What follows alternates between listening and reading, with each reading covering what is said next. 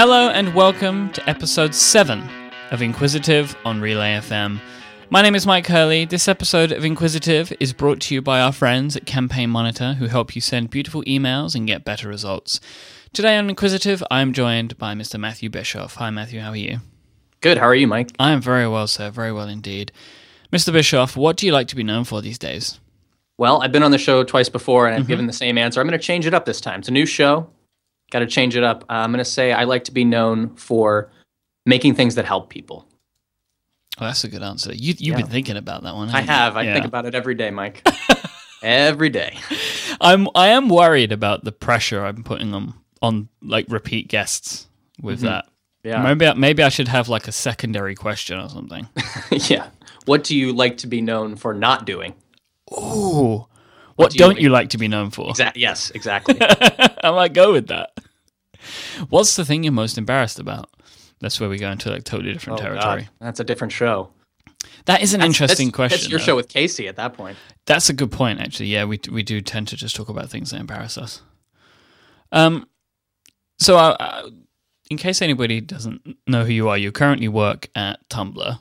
Um, That's right. And you have a side gig, a, a fantastic little app shop called Lickability, and we're going to focus on a couple of those things. Um, but I saw you tweet, I think it was yesterday, that you've been at Tumblr for a year now. That's right. Yeah, I think yesterday was my my one year anniversary at Tumblr. So, for as much as you're uh, able to say, what kind of things have you been or do you work on at Tumblr? Well, anything that's shipped, I'm I'm more than more than willing to talk about. So I work on the iOS team at Tumblr, which started uh, when I joined was three people. Uh, now we're up to six people on the iOS team. So I've been part of a, a pretty rapid growth of that team. And we make the iPhone and iPad app. It's a universal app, and we put out a ton of great updates in the last year. One of which was the one that we talked about with with Brian on the show, which allowed you to completely customize your identity on Tumblr uh, from within the mobile apps. Really, really cool. Mm. Um, and our big iOS seven up now, our big iOS five stars in the App Store blows my mind that people like it as much as they do. Um, it's interesting for an app uh, at the scale of of uh, Tumblr to have five stars. Oh yeah, it's so rare. It's so so rare because you you know you're you're you're going out to so many people at that point that to keep that average is kind of incredible. Yeah, I, I think it's something like four thousand three hundred reviews. Um, I read the reviews every morning, and um, just the outpouring of, of support is is incredible. The criticisms are a little hard to read sometimes, but they're helpful in making in making something good. Why do you read them? Uh, well, because our support team takes a really great uh, pains to answer all the support emails, things that come in from tumblr.com/support. But um, and they also read the App Store reviews, but it's really hard to summarize what 5,000 people are saying. So I like to actually see all that myself um, to figure out, you know, when I'm in a meeting about what we're going to do next, what an informed perspective is. And those reviews are not the only source that inform that perspective. My own opinions and what's going on in the industry also help, but uh, they're, they're definitely an important source for me. So, what's the thing that you're the most proud of that you've worked at uh, at Tumblr? I think the iOS 8 update is the thing that uh, I'm, I'm, definitely the most proud of. The fact that we, on day one, supported the new screen sizes. Um, for an app of our size, we were one of the only ones that did that, and that we had a share extension, which I think is still my favorite share extension on the phone, lets you share to Tumblr from any app on your phone that has a standard share sheet. Uh, it's just it's such a good release, and it was so hard to, to get it done on time. The team worked incredibly hard, incredibly long hours, but we got it. We got it done on time. A little bit later, once we speak about Quotebook, I want to talk about the screen sizes thing because I did find that incredibly impressive that you guys were there. I mean, and you were there with like with both of your apps, uh, with the new screen size stuff. But yeah, kind of going back to Tumblr as a service, what like if you look at where where you guys are now, like in in 2014, um, and you look at the landscape, you know there are there are social networks popping up and, and dying off as as quickly as they arrive. What do you think are some of the big challenges that a platform like Tumblr has? Like you, you're well established, and we but we've seen well established social networks just fizzle away. Mm-hmm. What what sort of things are you guys on the lookout for? I think we're always you know when tumblr started it started as a place to share stuff that you created in other places you know so you would drop photos into the web browser or you'd copy some text out of a word document and paste it in and make your blog that way. I think more and more on mobile we have to also think about how we're the tools to actually do the creation. So not just a place to put your stuff but a place to make stuff. And that's that's what's going to keep uh, networks like tumblr relevant and what kind of stuff excites you? Like working on a on a platform like Tumblr, what kind of things are you? What trends and stuff like that excite you that you're working on? Uh, gorgeous, the gorgeous animations and the and the uh, incredibly thoughtful and, and funny copy that we do here at Tumblr always excites me. You know, working with our killer creative team uh, to make things that surprise people and then seeing users actually uh, po- use Tumblr to talk about how they how surprised they were. So, for instance, if you do a search in the Tumblr iOS app and you don't get any results, there are like 19 different uh, no results phrases that you'll get, and they're all hilarious. Uh, but but you know, if you just use the app casually, you might not notice that. You might think this is what it always says, but then as you use it more, it actually rewards that. Yeah, because it's interesting because I guess the people that are going to see that stuff the most, who are going to bump into those things, are the ones that are there every day. So giving them some sort of variation is is yeah. good. And uh, I don't know if do you know? Are you familiar with the Disney term plussing? No. Okay, well, uh, Walt Disney and and and the company since you know he he left um, have this idea of always improving things. They call it plussing. Just just even though something's been out there forever, just constantly make it better. They do this with attractions. They do this um, with their with their films, and I think that sense really lives at Tumblr. So even a page that's you know never used or a screen or a control, there's always somebody thinking about, oh, well, how could we make this copy a little bit tighter? How could we you know tweak these colors so that instead of using four different colors in this palette, we're only using three, which is a, simpler design. And I'm also really excited about that. So let's shift gears and talk about Quotebook. Um, what is, what is Quotebook? Quotebook is an app to collect quotes that matter to you. And it, it exists on iOS, on the iPhone and iPad right now, and allows you to create a personal quote library. Um, so, quotations from books, movies, TV shows, Twitter, and then reflect back on that. See, you know, slice and dice it by who said this, what was the author, where is this from, what's the source, tags, and, and also ratings. It's quite an interesting idea like it's a it's a very specific use case. Where did the idea for Quotebook come from? It came from a gentleman named Alex Payne who wrote a blog post about an it was an unfinished idea for an app that did just exactly what Quotebook does and would also sync to the web and the Mac, which we haven't gotten to quite yet. But he posted that years ago, and a year or a year or a year and a half after he posted it, still no one had done it. And there was still this need for me and for other people who do presentations or write blog posts to have a central repository of quotes that you can draw from um, that are yours, that are not just, you know, 30,000 of quotes that are completely irrelevant to you, but things that matter to you. Uh, and so we built it. How long have you been working on it, did you mention? I think since 2010, if, if, I, if I recall. Yeah how has it evolved over time? So you're at version three now. What are some of the like the kind of landmark changes that Quotebook's mm-hmm. been through?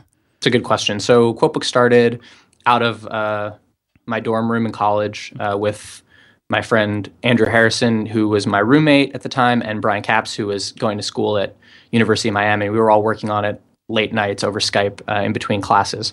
And then it was just an iPhone app. It was very, very simple, uh, used completely standard UI and it didn't sync or store. It just stored the data in core data on the phone, uh, and that's it. And then it we put it out. We didn't know how it was going to do. We did we didn't know how many people were going to care about it or use it or had this same need that I had, and uh, it did really well. Like people wrote about it. Um, I came on your show. Like I, uh, you know, people really enjoyed it. So we thought, how can we do more with this? And iPad was was natural second evolution. So our, our second major version, Quotebook 2.0, was the addition of the iPad app, which also means that we needed to do syncing because you can't really have an iPhone app with data and then add an iPad app and not do some kind of syncing of that data. That doesn't really make sense. Uh, so we put out the iPad app, which we took a very different direction on the design. We worked with a designer that we that we really liked um, to do a much more skeuomorphic, textured black leather with this like cream uh, handmade paper design. It was it was really beautiful. Um, it made the iPad feel like your literal quote book that you pulled off of your dusty library shelf. Um, and worked on that for a while. Worked on a couple major or minor revisions to that, uh, fixing bugs, dealing with iOS updates, and then for we we kind of put it on the put it put it down for a while and said, you know, let's go do another app. So we made Velocity, and then when we came back to it, we decided, you know what, let's tear up the entire thing. We'll rewrite the entire app from scratch. iPhone and iPad will share a lot more than they do right now. And uh, it might upset some people. We're going to lose that leather and that paper texture, but it's going to be much more iOS 7, much more like uh, extensible for the future, and uh, and that turned out great. Looking at Quotebook and, and the design, especially now, it's a very text heavy app, and you know yeah. it's very sparse, and that's that's how things are decided to to be done these days. But an app like yours, which is intended to display text. Mm-hmm how long did it take you to decide on the font choices that you made? Oh my god! Because I can took- imagine that was that's really really hard in today's development world. Yeah, so many people um, still just use Helvetica, which is which is fine. Uh, it, it, Helvetica is like air, as someone has said before, and it's it's fine. But for Quotebook, we wanted we knew we wanted a typeface that had this feeling of intimacy, like it was yours, like you owned it. Um, and it also had a kind of classic feel to to do to throw back to actual uh, commonplace books and and and um, physical printed material without having to actually add the paper texture. So we went through I don't know, dozens and dozens of fonts. Um, we installed all of them side by side on our device, using them for days at a time, uh, whittling down, whittling down the possibilities, working with different designers again that we trusted. Andre Kalor was one was one of the main designers that helped us out with Quotebook Three, and I he, I owe him so much for that. Um, and we ended up with actually two typefaces that are related in that they're in a family. So the quote text is always set in FF uh, meta serif and all of the meta text is set in FF meta, um, which is the the sans serif variant, and I think that works out really well. So how how many do you know how many font choices you went through? Like, do you have a rough idea uh, of how many? Uh, yeah, I think it was about thirty. Wow. Okay. Yeah. How long were you working on Quotebook Three from sort of the the starting way, of way too long? How long? Way way too long. I, I, think it was eight months uh, of, of, of work. And we took breaks and, and there are three of us and it wasn't f- our, any of our full-time gigs but sure. pretty much every night we you know we come home from work doing ios development make dinner do more ios development on our own stuff. So it was a long project and i'm, I'm glad that people have liked it because otherwise you, you could question whether it was worth it. Did because uh, obviously sort of slap bang in the middle of there is wwdc did it change the direction of, of the development at all for Quotebook? Uh, no, uh, it did change some of the technical decisions that we were making about you know iCloud. We had to redo all of our iCloud testing and migration testing, and um, that was a, a big burden. But it didn't change any of the the design. How so? You know, you, you get the app ready, and you launched in late August, right? That's right. How did the launch go? I mean, in the past, especially with Quotebook 2, you had some really good press about being the guys that kind of stretched and fixed iCloud. Yeah. Um, what was it like for for Quote Book 3? It was our best. It was our best launch ever. Um, excuse me. It was our best launch ever, and it, it the press is what really helps us. We we have very little idea what we're doing with in terms of paid marketing. We we spend money on marketing occasionally, and it's it's kind of hard to measure uh, what's successful and what's not. So we really try to treat reporters and bloggers like people. Um, we're very very generous with who we give promo codes too, um, and and that works out for us. treating treating reporters like people. Yeah, you know, well, yeah, not like inputs and outputs, not like you know just yeah. this, this anonymous email address. Just treat them like a human being. Did you? I mean, actually, I'm going to save this when we talk about iCloud Drive. I was going to ask if you stretched iCloud again, but I'm sure we'll we'll find that out. Um, I kind of, in regards to Quotebook as a as a topic itself, I mean, obviously, people save quotes, right? I mean, and, yep. and, that's kind of what you'd assume. Have you ever heard of or come across any kind of interesting or unexpected use cases of the app, like th- p- things that people do that you didn't necessarily think would be something they'd use it for? There have been some surprises. From time to time, people are having an issue with the app and they email us in support and they actually send us all their quotes to do some debugging, you know. Uh, and we see we do see some odd things. Like some people maintain quote books of more quotes than we ever imagined. You know, five thousand quotes. Every time they watch TV, they just have the app out. They're typing every funny line from the latest comedy in. That that surprised me. I wouldn't ever use it like that. Um, another one was that uh, parents use it to keep track of their kids' first words and and the, and the funny things that hmm. their kids say as they're growing up. And not being a parent, I hadn't thought of that at all. But that's kind of a, a touching use case as well. And then um, past a lot of pastors are using the app to to keep track of um, quotes to to reference in in homilies and sermons, uh, which is which is kind of neat as well. I mean, I, I how's your usage of the app changed over time, if at all? Well, the thing that makes it hard for me to use it as much as I wish I could is that I'm constantly uninstalling and reinstalling different builds and syncing and switching accounts. So I my quote book is uh, is often in a disarray. Probably but, forcibly breaking syncing as well, right? Yeah. Yes. Um, but I have about 500 quotes. A lot of them are from uh, blog posts, but then a, good a, a good number increasingly are from friends, just at you know at parties or when I'm hanging out, just so I can remember something that that someone said that I thought was particularly funny. Yeah, I, I have quite a few of those. Or you know, I, I said to you before we started, uh, I put nice things that people say to me. Compliments, right? Compliments. It's it's an you know it's a, it's a quite a self-centered thing to do, but uh, it's nice, I think, to, to keep those sort of stuff in there. Some, and you, you give them all five stars, right, Mike? They're the only ones that get five stars. exactly. Everything else is one star because it's not about me. So that doesn't deserve it. I want to take a, a, break to thank our sponsor for this week's episode, and then I want to talk about iCloud Drive um, and kind oh, of God. the continuation of uh, the syncing issues. I'll prepare myself. Yeah, if you need to have a drink, now might be the time. So, our sponsor for this week's episode is our friends over at Campaign Monitor. Campaign Monitor make it easy to design, create, send, and optimize your email campaigns with ease and at great speed. Campaign Monitor features Canvas, which is an easy to use builder for creating and crafting beautiful email newsletters. They're going to look great everywhere on desktops, laptops, mobile devices, and tablets. Thousands of Campaign Monitor customers are using Canvas to totally reinvent what they send. So why not try creating a template for free at campaignmonitor.com/canvas. Campaign Monitor also has some other really cool features for sending your email campaigns, like dynamic content that allows you to personalize your emails for your subscribers, and powerful segmentation tools that allow you to easily group and understand and then contact your subscribers in sort of smaller verticals so you can give them just the messaging that they want. If you power, you can, if you think of dynamic content and the segmentation stuff together, you put those things together, you could create some really engaging emails. I think.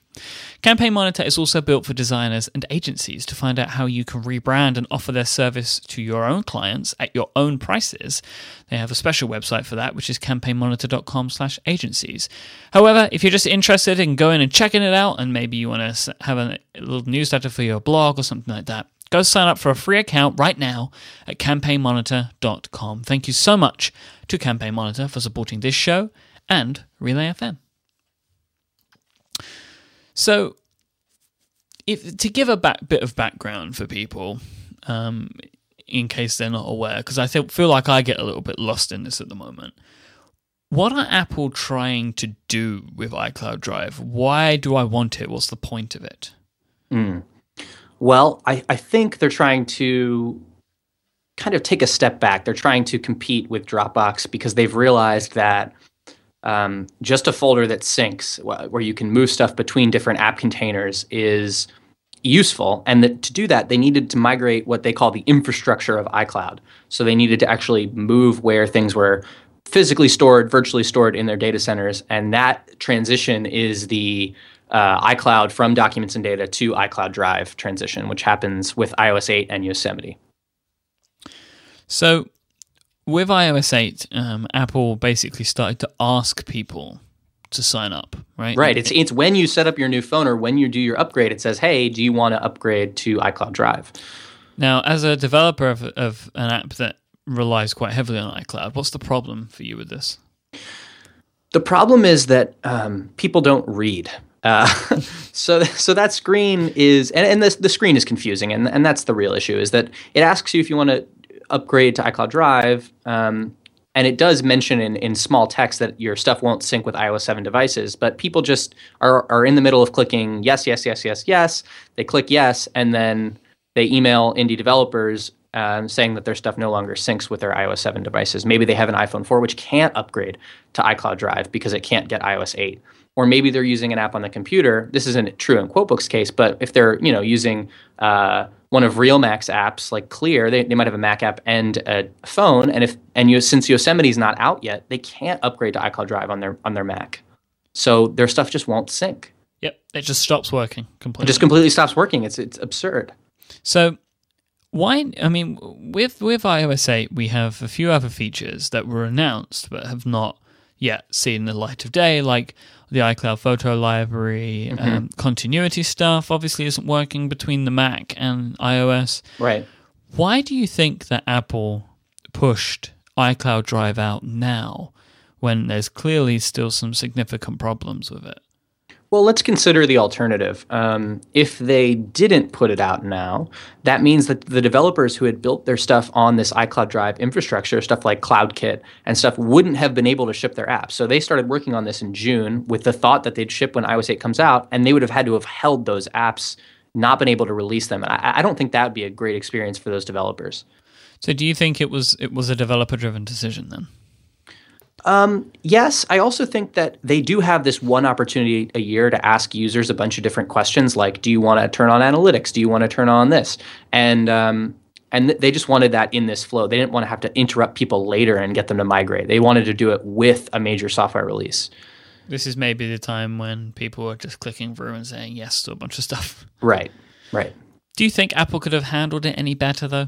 Absolutely. I just I just am not smart enough or knowledgeable enough to know how they what that yeah. better is. I think I think it was handled really poorly, but I just don't know how it could have been improved. Yeah, I mean cuz there are certain things that are really weird like if you say no, it's kind of like these devices won't sync, right? It tells you that right up front. Right, right. And then you say no and it's like are you sure? Like, right? Why, why? Why ask if I'm sure?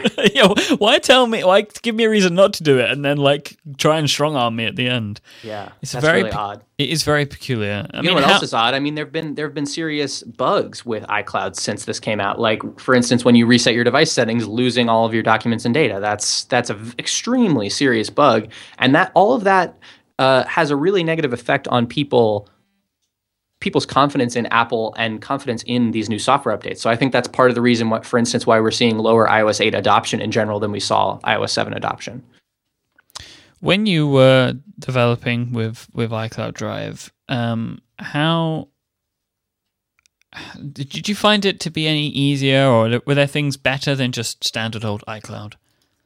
No, unfortunately oh. not. Um, because we're not using CloudKit. We're still using the same technology we were using before. We're just on this new infrastructure. So actually, it, it led to us writing more code.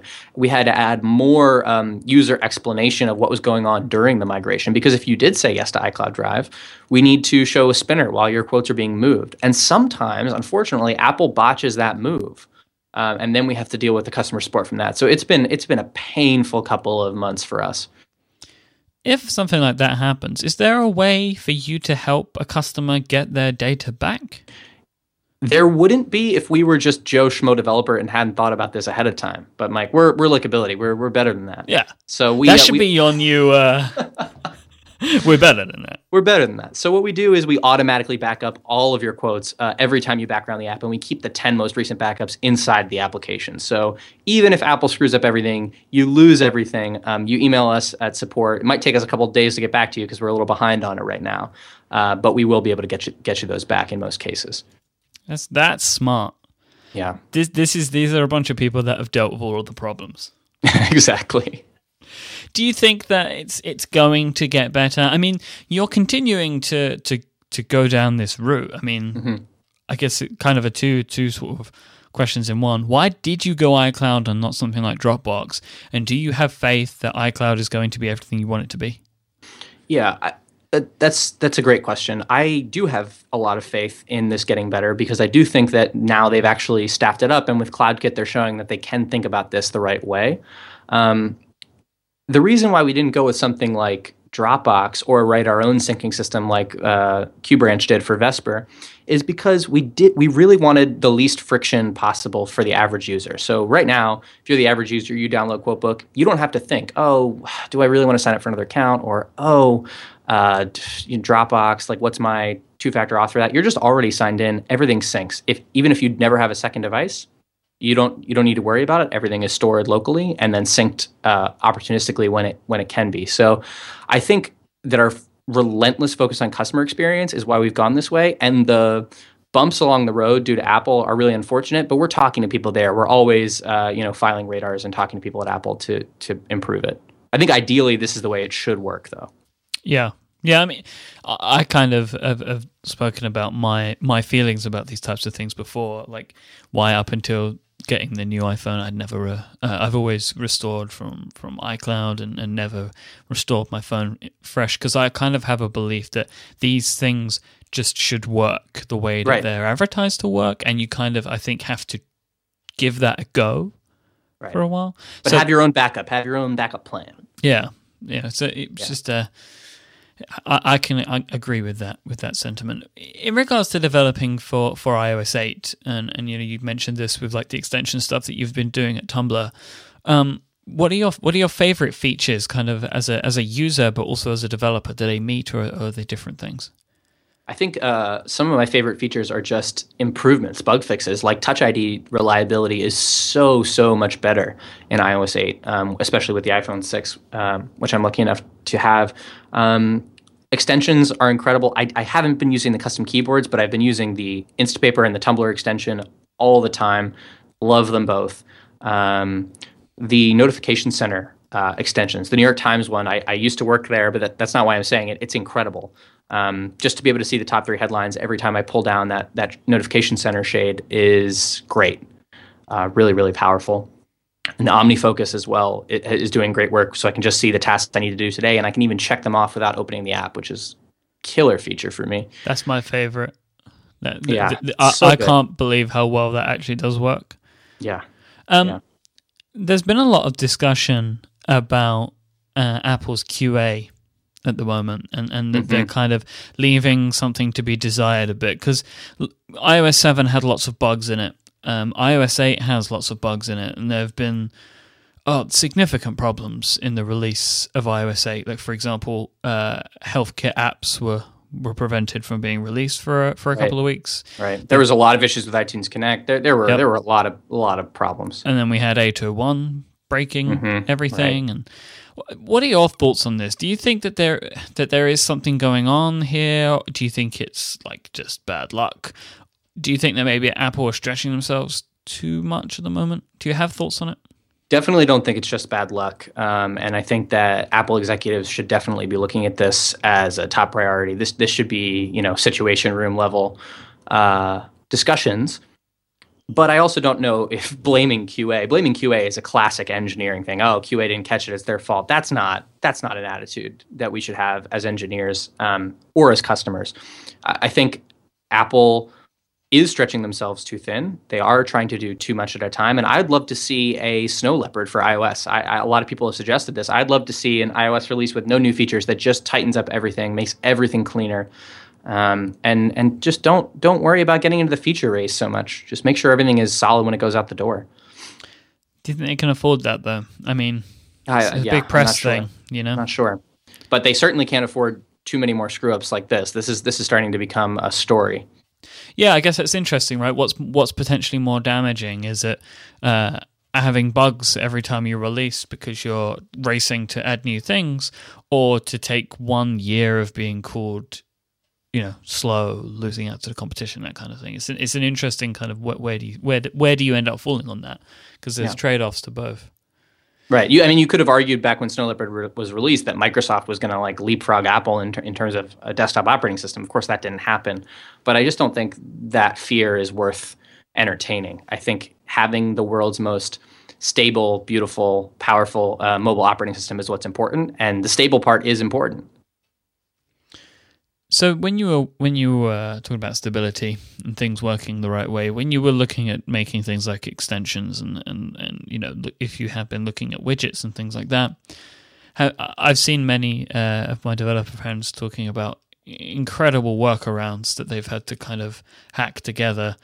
Did you find that to be the case? Oh my God! Yeah, of, yeah, of course. Yeah, In- insane numbers of workarounds. Um, these are all really well documented in a blog post that my colleague Brian Irace wrote. Uh, you should definitely put it in the show notes. You should read it if you are interested in this stuff at all. But we learned a lot about what we had to work around um, in terms of building the Tumblr share extension. And I'm going to apply a lot of that knowledge when I build the share extension for Quotebook, hopefully. That's something that I, I would like to do if I have time. Uh, it will that post will be in the show notes. It's kind of what I was hoping you would say, and you can find those show notes at uh, relay.fm slash inquisitive slash seven. And I guess this is about the um, the extension, right? Is his main thing right, that he's yeah. talking about. Yeah, I really like, it's like ten different things of, of stuff that, that didn't work that we thought should work in uh, share extensions. I mean, many people commented on this, but it is, it is a great point in that for every problem, there's a radar associated to it in the blog post, which is linked, yep. which is uh, an interesting way of doing things and kind of seems like the logical way to do things. Like, don't just complain about it, do right. something about it. Yeah, be be be uh, constructive in your criticism, and we we tried to do that. Um, I think. Uh, do, do do listeners know what radars are? Does that? are we just throwing around jargon here? Um, explain it for anybody that doesn't. I'm going to assume they do, but you, you can never make full assumptions, I guess. Right. Uh, Radar is a bug report to Apple. So they have a system called bugreport.apple.com. It's internally, there's a Mac app called Radar. And uh, when developers have have issues with the SDK or even issues with the products, you can report them there and then never hear about them ever again. So, is that big? I mean, do you ever get responses uh, yeah, m- most of the time the responses will just say, "Oh, this is fixed in 8.1. Can actually can you make sure it's fixed in 8.1?" And then it either will or won't be, and you you say back. But it's it's very very automated typically, and and not very helpful. So we spoke a little bit earlier, and I said I would come back to this um, about screen sizes. Yeah. Um, kind of working on those and being ready for day one. So you guys had to take a gamble on screen size rumors. I'm assuming is the is the only logical way that you could have un- started to develop the Tumblr app to be ready on day one. Kind of, although although not exactly. Um, we knew based on Apple hinting at WWDC that there would be um, new sizes that your app could run in, whether that was new screen sizes or uh, you know split screen iPad apps or whatever. Who knows? But we knew that our app would need to run in multiple sizes, and there were a lot of new APIs introduced in iOS 8 that made that possible. Uh, things like size classes, um, this method called view will transition to size, which tells you when any screen will change size. Um, so we didn't look at it from the let's guess exactly what the screen sizes are. We looked at it from the perspective of okay, let's make it work at any size. I mean, you know, if it's going to be uh, on the tip of your thumb, it's not going to look that great but but at any reasonable size let's make it work. And then for all of the assets all of the images in the app let's just make those vectors because we don't know whether there's going to be a 3x or a 4x or something for the graphics. We don't know what size the graphics will need to be. So xcode also introduced the ability to have pdf assets. We got our designers um, especially our, one of our production designers corin worked really really hard to make all the Tumblr assets uh, pdfs um, and that and that worked. That strategy worked. How important is it for Tumblr to be ready on day one in the store?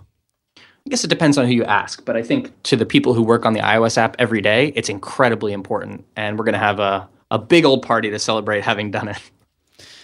What about like the six and six plus stuff? So, I mean, I know you mentioned about vectors, but there's other things that need to be taken into consideration, like I know that uh, my understanding, my layman's understanding, is that the apps have to be have to be built at certain sizes, right, to make sure that they take advantage of the keyboards and things like that. So you compile to the different sizes. Is that right?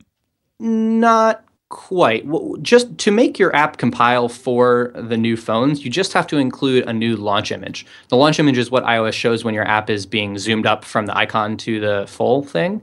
Um, and it's while your app's starting up, it shows this this image of what your empty interface looks like. Um, and as long as you have those new size images, your app will run at native resolution on the new devices. Um, and then after that, it's a lot of, well, okay, this screen, these margins aren't quite right. It's a lot of uh, pixel pushing to get everything to look right, which we had a day or two to do. Not a lot of time to do um, on the new simulators. But yeah, you don't need to compile for the sizes per se. How much work is it to to do that part? Because I mean, you're kind of doing it without the devices. So, mm-hmm. like, is that a risk for one? Oh yeah, absolutely. It's a, it's a huge risk. It's a risk we were willing to take because um, we knew it would be better than seeing the zoomed up app. You know, if, if a, few, a few things were off here or there, uh, it'd be better than seeing the zoomed up status bar and blurry text. We we can't stand that kind of stuff. So, I mean, how do you how do you balance out that risk? You know, like to be ready and you know to, to not be able to fully test it? Um, that's a good question. Uh, I, I think because the resizable simulators were available at WWDC and you could just type in arbitrary values, we definitely tested with uh, Gruber's guest sizes and a few other people who had size guesses. And we felt the, the simulator itself as a tool has been getting so much better every year. It, it, there are so few differences now between devi- the device and the simulator in like, you know, in early in iOS development, you'd be able to say, "Oh, that's a, probably a simulator bug. Only happens on the simulator." Very, very rarely is that the case anymore. I've found. So uh, we, we, felt pretty confident it wasn't that big of a risk if everything looked right on the simulator. We, we thought it would pretty much look right on device. I mean, it seems like you guys definitely made the right decision, right? Because I know that there have been a bunch of problems with app review as well, which seem to kind of take effect um, right after. Yeah, I mean, yeah. we ran we ran into a few, but luckily we were we were able to sneak around all of them somehow there seems to have been delays as well, which is um, an issue, as well as just iTunes Connect not seeming to really be working. Yeah, in terms of the delays, it's actually going back up again. So according to AppReviewTimes.com, which which tracks this, uh, it's a 10 day iOS App Store review time right now. So if you submitted right now, you wouldn't you wouldn't be in the store for 10 days, which is pretty long. What sort of effect do you think this has on your user base? One to be there day one, and two to not be there day one. What's the is there a big difference between those two things or not? I think so. I think um, for the users that get new phones, you know, you just spent hundreds and hundreds of dollars on something, and Tumblr is your favorite app that you use all the time. If it's not updated, you kind of feel bad about your phone purchase. You feel bad about Tumblr, and, and that's not the feeling that we want to create. But if instead you unwrap your phone and Tumblr is one of the only apps as it was that was updated. Um, I think I think that feels a lot better, and I, I think that's way way better for those users. Because I, I kind of the way that I think about these things is there is less of a positive feeling for being ready day one than there is a negative feeling for not. So like the feelings that you have towards a company as a as mm-hmm. an average user for being ready day one is kind of just like great. But if you're not ready, it's like they're the worst thing ever. I think that's amplified though if it's a new device. If you just got a you just got a new phone, yeah, for sure, and your apps don't look good, that that just that feels crappy. Why do you think? I mean, uh, and this is hard to answer, I think, but th- there seems to be a lot of some apps were ready. People had taken the cues and they'd taken things like auto layout, and day one they were ready. And this goes from big apps like like yours to to to smaller apps um, for independent developers seem to be ready on day one. But there are other companies, large companies like Facebook and Google, um, Instagram. There's just there's nothing. They've they're yeah. continuing to have bug fixes, but there's no release. What do you think holds these companies up? And do you think that they kind of should have been, at least by now, out with their updates for, for the new devices? Face uh, th- those bigger companies like Facebook and Instagram, a lot of time, uh, I think, are held back by their size. Um, the iOS teams at those companies are so incredibly large. The process around every release is is uh, is huge. That there's probably just some complicated technical hurdles holding them back. Why they can't do it. Um, in terms of smaller developers, I think the things that hold them back are just time and money. Uh, you know, we, we've seen a lot of the stuff about how indie development is becoming harder, you know, a harder thing to do financially. So if you have to choose between, you know, doing some contracting works to put uh, to put food on the table or updating your your spare time iOS app, you're going to pick the the money. Um, and then I also think there's a third category of things that just they they didn't think it was going to be so quick. They thought they would have more time, um, and and those people aren't really following Apple very closely. This is how it always works. They they make hints at WWDC, and then just it just all drops at once, and you have almost no time. You've got to do the work up front. Do you think that it's possible to not follow them though? I mean, everybody knew that there were going to be bigger phones. Everyone, in, everyone in our in our circles, there, there are people who are who would just ignore that stuff? Who thought like oh well it's just only about split screen ipad or or oh they'll announce the phones but then they'll ship like a while later and i'll have time. No you won't. You'll you'll never have time. Um, you mentioned large companies facebook and google. I mean tumblr has an incredibly large user base and you're mm-hmm. part of a large company right? You're part of yahoo. Yeah. Why are you not held back? Because we're a small team. Um, like I said, the iOS team is is six people. Uh, we're growing it intelligently. I don't think we're trying to grow it super fast. And we do great work and we try to be really conscientious about the planning of these things, about, you know, um, explaining to other people in the company why it's important for us to be ready on day one. Um, and by not being too big, everyone can be on the same page. I mean, that seems like a massive benefit, but what are the downsides of being such a small team? The downsides is that we need, we can't work on 20 things at once. We can only work on four or five things at once. And and to do big huge features like that uh, edit appearance feature take us way longer than it would take at a at a larger company potentially.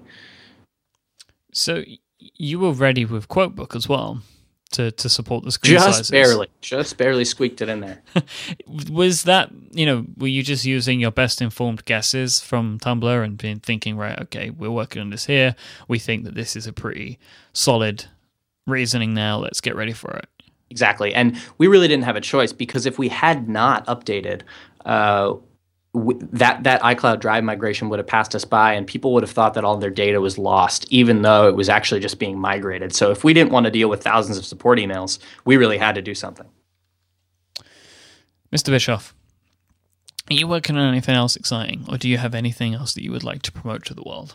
That is a great question. Uh, I've got some ideas, but nothing I'm ready to share quite yet. Um, but if you want to keep up with me, twitter.com slash MB is probably the best way. So thank you so much for being here today. Myke, it's so great to be here. Thanks for having me. It's always a pleasure. It's always a pleasure.